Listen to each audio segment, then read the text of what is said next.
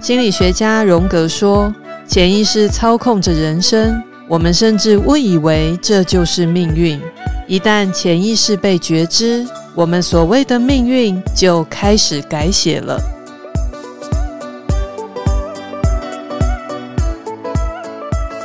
这里是潜意识老实说，让我们一起探索潜意识，改变你的生命吧。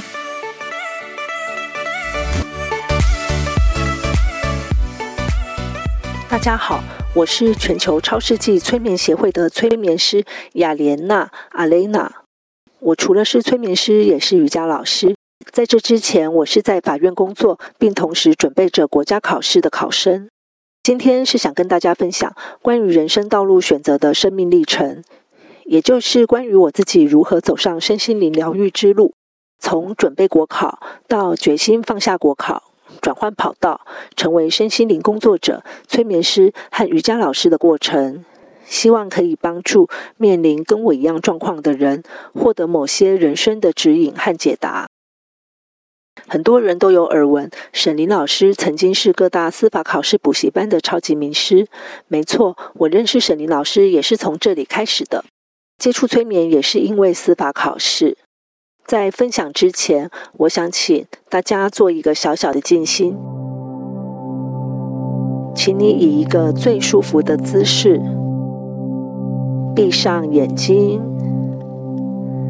深呼吸三次，呼吸越慢越长越好。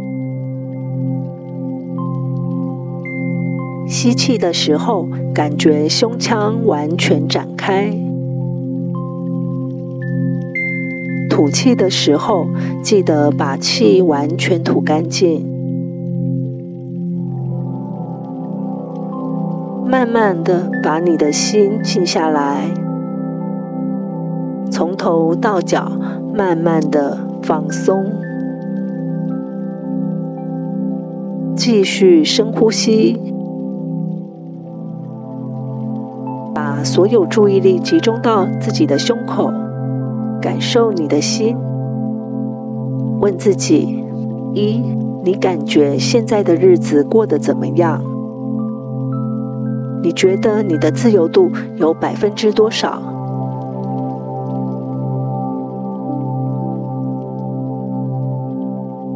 二，在这个当下，你从事的工作或正在努力的目标，是你真心喜欢、渴望的吗？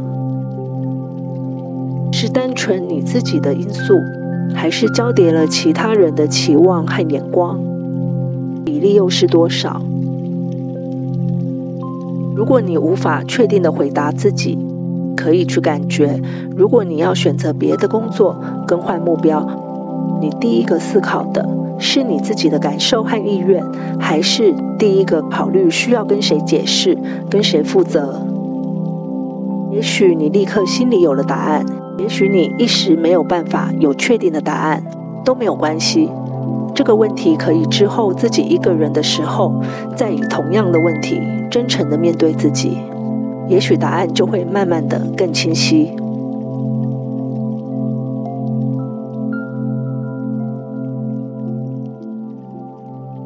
接下来听听我的身心灵疗愈之路。首先，我想请大家想想。记得你最原始的模样吗？从小我就常思考以后长大要做什么，也常思考为什么人要活在这个世界上，为什么人要工作？如果人活在这个世界上是为了每天工作赚钱花用，直到死亡，那意义到底是什么？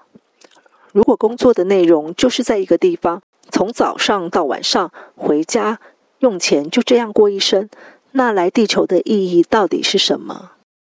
请你回忆一下小时候的自己，那时候特别喜欢从事什么活动呢？有什么梦想或渴望吗？未来想从事的工作是什么？当时身为小孩子的我们，通常敢于天马行空、自由地说出自己的喜好，不会去考虑除了自己喜好以外的事。有人想当总统、太空人、捷运司机。画家、电影明星、家庭主妇、老师等等。无论梦想是什么，小孩子总能纯粹而勇敢地说出来，没有任何顾忌和恐惧。可是，有多少人能秉持这颗纯粹又勇敢的心，一直坚持自己的梦想或渴望，直到最后，而不受其他人或环境的左右呢？我先跟大家描述一下记忆里小时候的阿蕾娜是什么模样，这样比较能让大家完整的感觉到那个失去自己又渐渐找回自己的过程。我从小就很喜欢音乐，音感也莫名挺好的。在我上小学前，就好喜欢弹爸爸买的电子琴。只要我听过的喜欢的音乐，例如电视主题曲，就用一只手指单音的弹出任何我听过的曲调。我也很喜欢画画，对色彩特别的敏感，常拿着彩色笔，把家里的墙壁画到没有一块是干净的。自己也会随手涂鸦，画一些漫画少年少女的图案，或是帮同学素描他们的照片。甚至也曾写小说给大家传阅，因为我很喜欢看小说，所以基于兴趣，想自己试试看，竟然也有动力写了一阵子，还取了自以为很梦幻的笔名。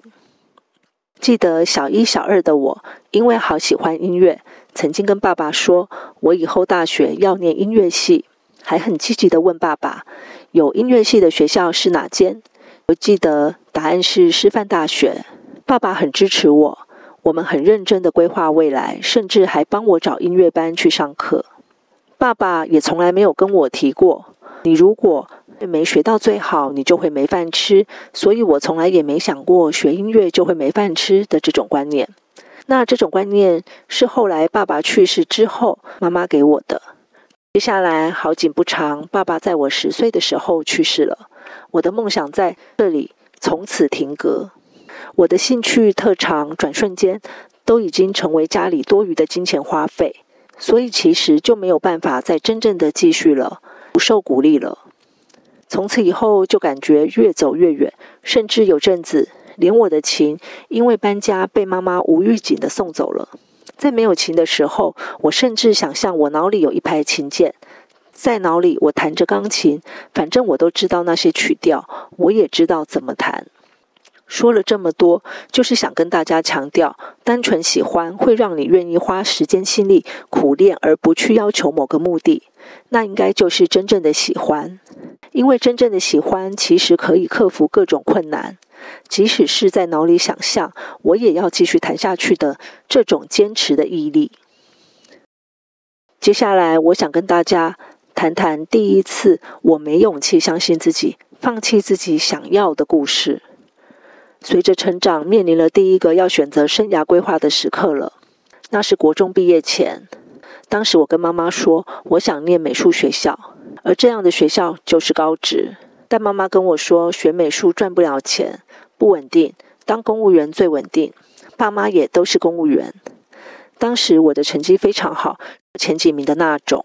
想当然尔，对妈妈来说，我的想法非常离谱。因为明明可以上普通高中、大学，也许可以走考公务员的路，那就一辈子不用担心没饭吃了。最后，我被妈妈劝退了。就像前面说的，我当时好希望未来的职业，如果是我喜欢的类别就好了，比如音乐、文学、美术等等。但我的心情很矛盾，虽然一方面知道自己喜欢、擅长的是什么，但是一方面却也充满恐惧。万一跟妈妈说的一样无法生存怎么办？万一没听妈妈的话有不好的后果要怎么办？跟妈妈唱反调，妈妈会不会不理我？我害怕我无法承担这个后果。后来面临第二个选择生涯规划的时刻，是大学选择科系的时候。这次我学会自我审查了，因为恐惧像妈妈说的会饿死，我选择了完全没兴趣甚至排斥的商学系。其实我当时也不知道自己怎么了，完全是无意识的照妈妈的观念选择。真的去念之后，当然发现每一天、每一节课、每一章节都是痛苦。尤其我从小数学不好，统计、会计对我来说都是天书。中间几经波折，这里就不多说了。最后我终于转了系，这次我变更聪明了。这五个字是有上下引号的哦。考量我的专长，避开数字，最后选择了感觉最安全的，妈妈肯定会认同的，毕业后专门考公务员的科系。虽然我内心深深觉得我不适合当公务员，因为坐办公桌八小时做着一样的工作，直到退休，想起来就可怕。但我还是选了。因为安全，而且无需跟妈妈争取或解释，不是很好吗？我甚至想，没关系，就忍耐那八小时上班，其他时间就自由了。我可以做自己真正喜欢做的事。可能现在听到这里的你也曾有过跟我一样的想法，也或许怀疑过自己，但是接着又会告诉自己，大家不都是一样吗？自己能有什么其他的选择？想到要争取或改变，可能引发一场革命，造成冲突，算了，就这样吧。毕业后，由于行政类别、司法考试的公务员我都能考。当时想，工作一天八小时，如果能赚钱，同时又是在做有意义的事情，是最好的。那么，如果是司法类别的工作，可以主持正义，帮助别人，也帮助自己，那就更棒了。最重要的是，我跟妈妈的目标一致，当下感觉轻松很多。似乎对妈妈有初步的交代了。现在回想起来，也许是妈妈的因素才是上位概念。有了这个框架，其他都是我说服自己的过程。也在这时，我报名司法考试补习班，在民事诉讼法课堂上认识沈林老师。记得当时课堂黑压压的挤在里面，压根没想过以后有一天会走上身心灵之路，并且跟沈林老师学习催眠的技术。在准备国考中，一开始是全职的考生。当时因为很害怕考不上，就什么都没有了，什么都不是了。于是去法院做了法官助理。但生命总是很巧妙的把最恐惧的事物化成考验。在法院工作的几年间，根本是实职脱离国考，变成生产判决的机器人。我的工作永远是全法院最操、案卷最多的那一股，案运超级差。早上到法院，机器人就启动写判决模式，埋头写到午晚餐都没空吃。每天要完成五六个以上判决，晚上常常会超过午夜十二点才能回家，甚至曾经睡在法院。这就是我的生活。那时我的身心状况很不好，尤其是肚子发生了怪病。不断的胀气，胀到就像怀孕三四个月那么大，每天很痛很不舒服。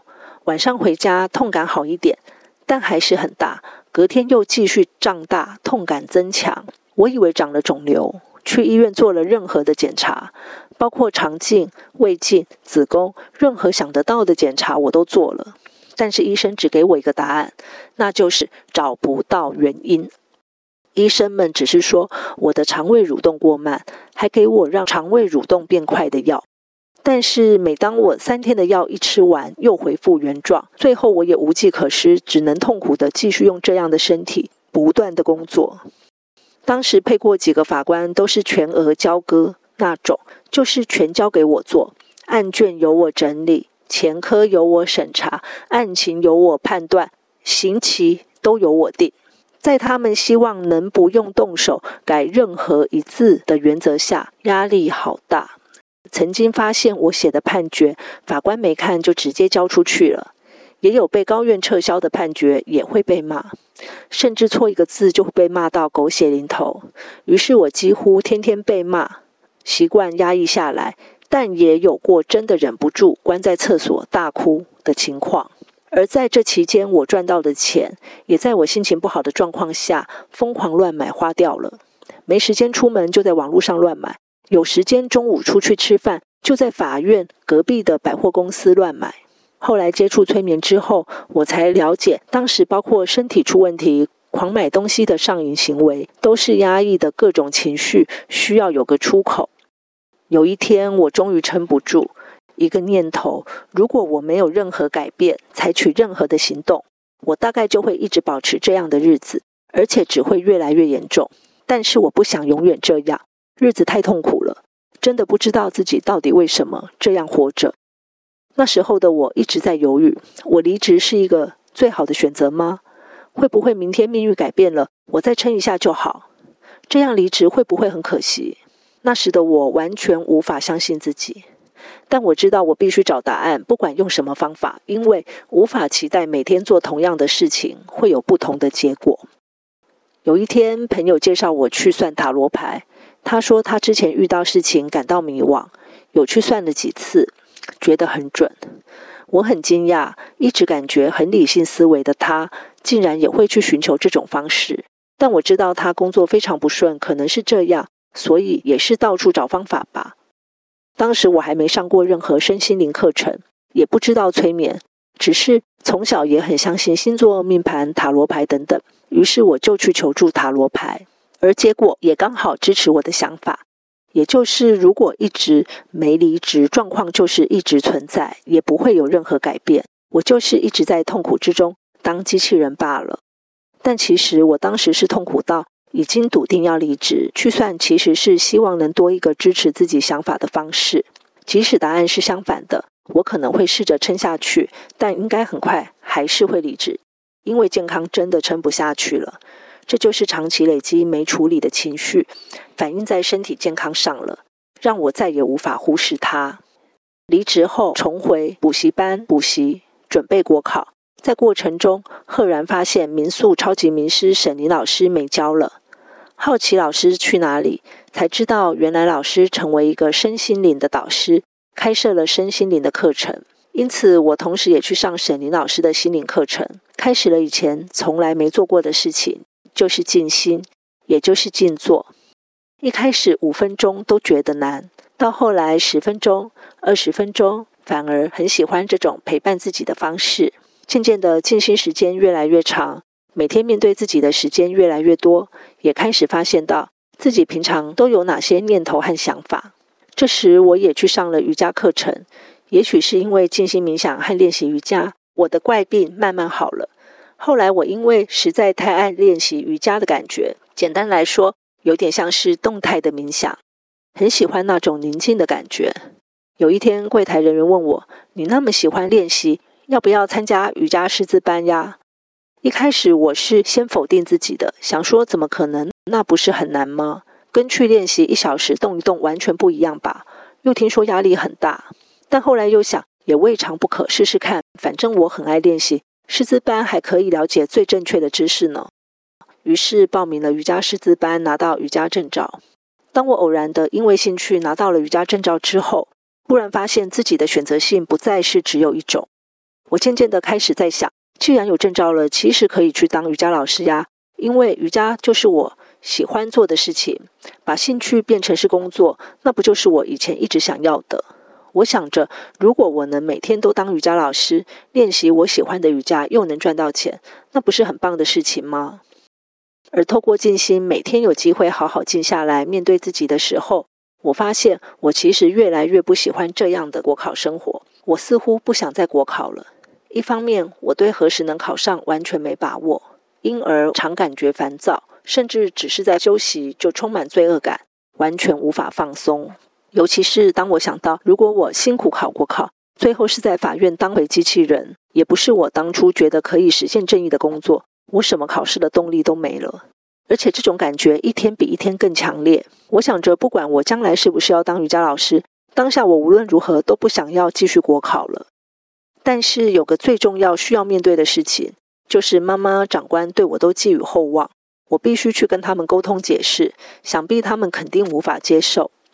因为他们会觉得，都花那么多时间精力了，有时候就差一点点，也许再花多一点时间就能考上啦。现在放弃不是什么都没有了吗？过去付出的所有也付诸流水了。是的，我完全能了解他们的想法。这几年我自己的感受，还有周遭朋友所想的，都是这样的想法。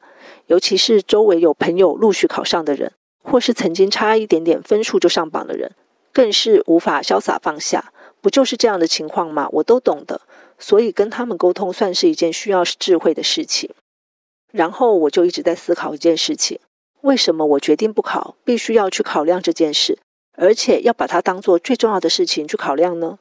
我为什么不是第一个时间去考虑我自己呢？这才是重点吧。另外，我也觉察到，在每次放榜的那一刻，我周遭没考好的同学，大家常常第一句话说的都是：“天哪，我自己还好。”但我要怎么对我妈或我爸等等的交代，并且很认真的会去想拦截成绩单，当做没这回事，躲过去等等的。然后，如果是考上的同学，第一句话是“我要告诉我妈”，她一定很高兴。甚至我还听过“我要赶快随便考上个什么，爸爸或妈妈交代过去了，我就能自由了”。这一切一切都让我在静心的时候思考：为什么会这样？如果是真心渴望想要的，为什么需要跟任何人交代？为什么无论考上或没考上，第一个念头竟然不是跟自己表达恭贺或安慰？而是想到要如何安抚别人，如何去对别人交代呢？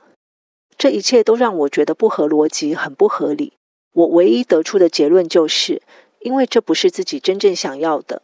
如果是自己真心渴望的东西，不需要去跟任何人交代。也许自己想要的成分也有，但是慢慢的比例也许会改变。慢慢的，最初的那个想法不一定跟现在一样。也许一开始确实自己也是想要这样子过生活的。但随着人生经验的累积，遇到了人事物影响，我们的心灵想法也都会有不同的改变。而这些在你很忙很忙的，没有时间面对自己，变成机器人的时候，你是不可能去想到。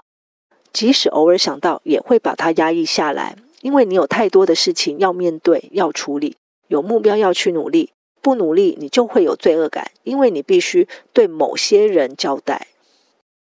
就在这个迷惘中间，我一直思考，感觉自己好像不太想继续国考之路了。因为我在法院里已经看过大家考完国考过的是什么样的日子。我当初觉得，只要成为法官、律师，不但可以有稳定的收入、有好的社会形象，而且还能得到正义或主持正义，这简直梦幻工作。但是依据我在法院的观察，让我发现并不是我想的那个样子。我真正想要过的生活是，工作就是我的嗜好，我可以做喜欢做的事情。如果还可以一边帮助别人，就最好了。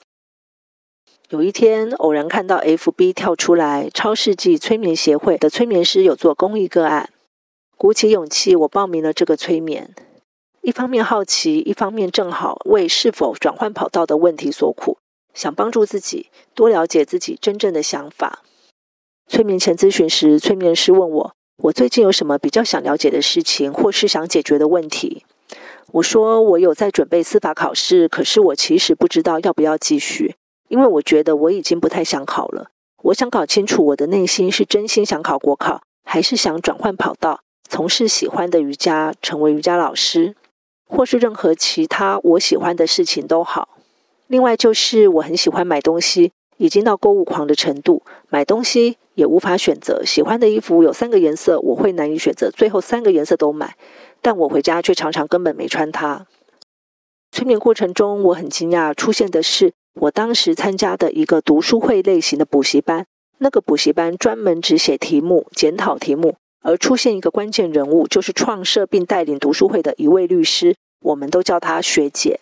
我跟那位学姐完全不熟。我也很惊讶，怎么会是她出现？催眠师带着我去感受我对那位学姐的感觉。慢慢的，我发现，原来我最期待自己可以变成像那位学姐那么有力量。她对自己很有想法，她都知道自己在做什么，她也实际去做。然后她还可以因此帮助别人考上，并得到经济上的回馈。催眠师引导我去看见，其实我内心真正想法，我想要的工作是我可以在工作中很开心、很快乐。我想要实现我内心真正的渴望，这个渴望也许是浮动的，但催眠当下的渴望，我并不想继续考国考，因为对我来说，考上的工作只能满足外在评价的光鲜亮丽，但内在是无法让我感到满足的。尤其是我在法院工作时的所见所闻，深深了解正义并无法借由考上国考来实现，甚至法官可能需要为了考绩，律师可能为了业绩，必须做出跟自己。所认定的正义相违背的事情，当然也可以不那么做，但那又是需要有坚持做自己以及承担后果的勇气。那么考的过程很辛苦，考上之后也不见得很开心。我又不是没有别的路可以走，为什么一定要走这条路呢？催眠中也发现自己最欠缺的是勇气，因为不够有勇气，所以无法下决定，怕下决定之后。后来的路没有比较好，选择是错误的。催眠师带我与我的指导灵对话，我问他转换跑道的事情，我想当瑜伽老师好不好？只见白发苍苍、穿着白色功夫衣的他开始做拉筋的动作，边跟我说：“就去做啊，有何不可？”我看着他一边轻松的拉筋，一边说出这样轻松的话，忽然觉得自己到底在纠结什么？试试看不就好了？我可以试着踏出我想做的这一步，去做瑜伽老师，再看看状况怎么样啊？如果我真的很想考国考，随时就回来考不就好了？如果我真的是喜欢国考，无论如何我都会知道的，无论绕几圈，也还是会回来考国考的，何必纠结于这里？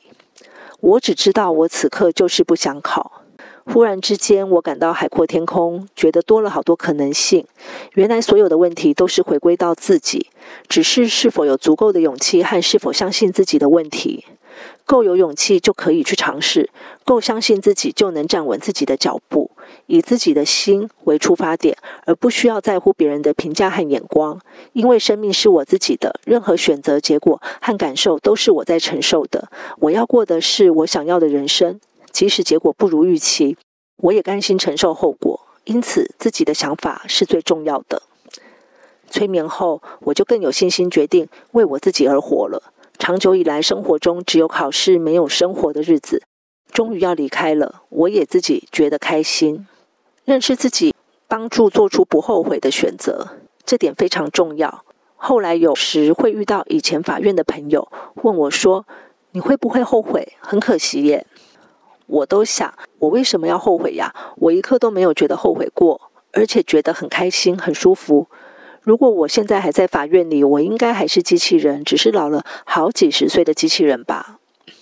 聊到这里，我就想跟大家谈谈塔罗牌和催眠的差异。其实我蛮建议大家去催眠的。塔罗牌是用他人的观点来依据这个牌意帮你解释，这个很有可能会受到帮你解释的这个人他本身生活经验的影响，或是说他本身内心的投射。所以其实不见得是客观或真实，甚至说这个主导权就是在他身上，如同你是把生命的决定权交给了这个解释牌意的人，这也是没有办法为自己生命和选择负责的表现，也是无法相信自己、不支持自己真实感受的表现。那这个是很可惜的，因为如果你把生命的主导权交给了别人，你听了别人的建议，那你后来做的选择就有可能会不够贴近自己的真心。催眠是在潜意识沟通的过程中，以你本身去感觉，是你主观的感受，是最真实的，是第一手的。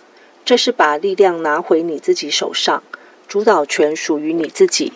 也因此，你是为自己的生命和选择负责，也是支持你自己真实感受的表现。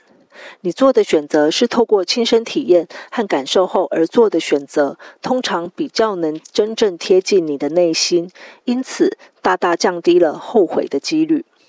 所以，蛮推荐大家用催眠的方式去找到一些心理疑惑的答案。除了催眠以外，就是自我觉察每个念头跟想法。其实催眠不可能天天催，我们落实在生活中就是自我觉察。在生活中，自我觉察是非常重要的。没错，催眠可以帮助我们去跟潜意识沟通，认识自己。但是在生活中，随时随地观察自己的念头，平常多静心陪伴自己，贴近自己的心，才能更随时随地发现自己想法的改变。先看见自己的感受，有机会调整自己。例如，我现在是对考国家考试没兴趣，但是也许某一天我觉察到自己燃起了那个渴望，我又重新开始准备国考了，也不一定。也许有人会说，这样不是浪费时间吗？我会说，不会啊，那时的我跟现在的我已经是不一样的我，现在的我跟过去的我也是不一样的我，每条路都不会白走，每个体验都是滋养我们的养分。也许体验生命更多之后，拉高视角，才能看清楚更多的事物，更多认识我自己。因为体会了催眠的神奇和好处，于是报名了超世纪催眠协会沈伶老师的催眠证照班，学到了 NGH 系统和超世纪催眠独家技术，成为了催眠师。本来一开始是想学习到自我疗愈的技术来帮助自己，后来开始用催眠方式帮助周遭的亲人朋友解决生命的疑惑或疗愈创伤，深深觉得这个工具真的很棒，是最直接深入潜意识去沟通，并直接让个案看见问题和感受答案的方式，尤其是可以直接就创伤点疗愈，这是其他的方式做不到的。而每次当我帮助个案去看见自己，不管是解答疑惑，或是多贴近自己、了解自己，我都觉得很开心。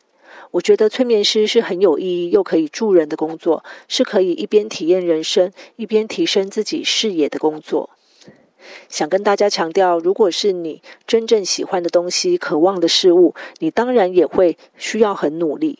但你会发现，那种感觉完全不一样，是一种充实圆满的感觉，是朝向你生命真正目标的感觉。但如果你真的心里浮起来，有件事是我做了，我就对某人交代了，我就可以自由了。这时候，请你去思考：如果你还在这样的想法里，你交代了这件事，真的就自由了吗？还是勇敢地看见自己，做与以往不同的方式，去试着看看会有什么改变，才是追求自由呢？走向身心灵的道路，一步一步，对我来说，这个过程也是承认、接受自己的有限性，进而放过自己，停止寻求外界认同，学习不要在意别人的评价或眼光，为自己的生命选择负责的过程。也希望能给仍然在不知道如何从疑惑游上岸的你一点帮助。我最后以一段话跟大家分享，这段话是我当时正在挣扎是否转换跑道的时候，我的灵魂，也就是高我给的一段话。不要想太多，而是专注在自己真正要什么，不要什么，坚持做自己。这一集的分享就到此结束。下一集见喽，拜拜。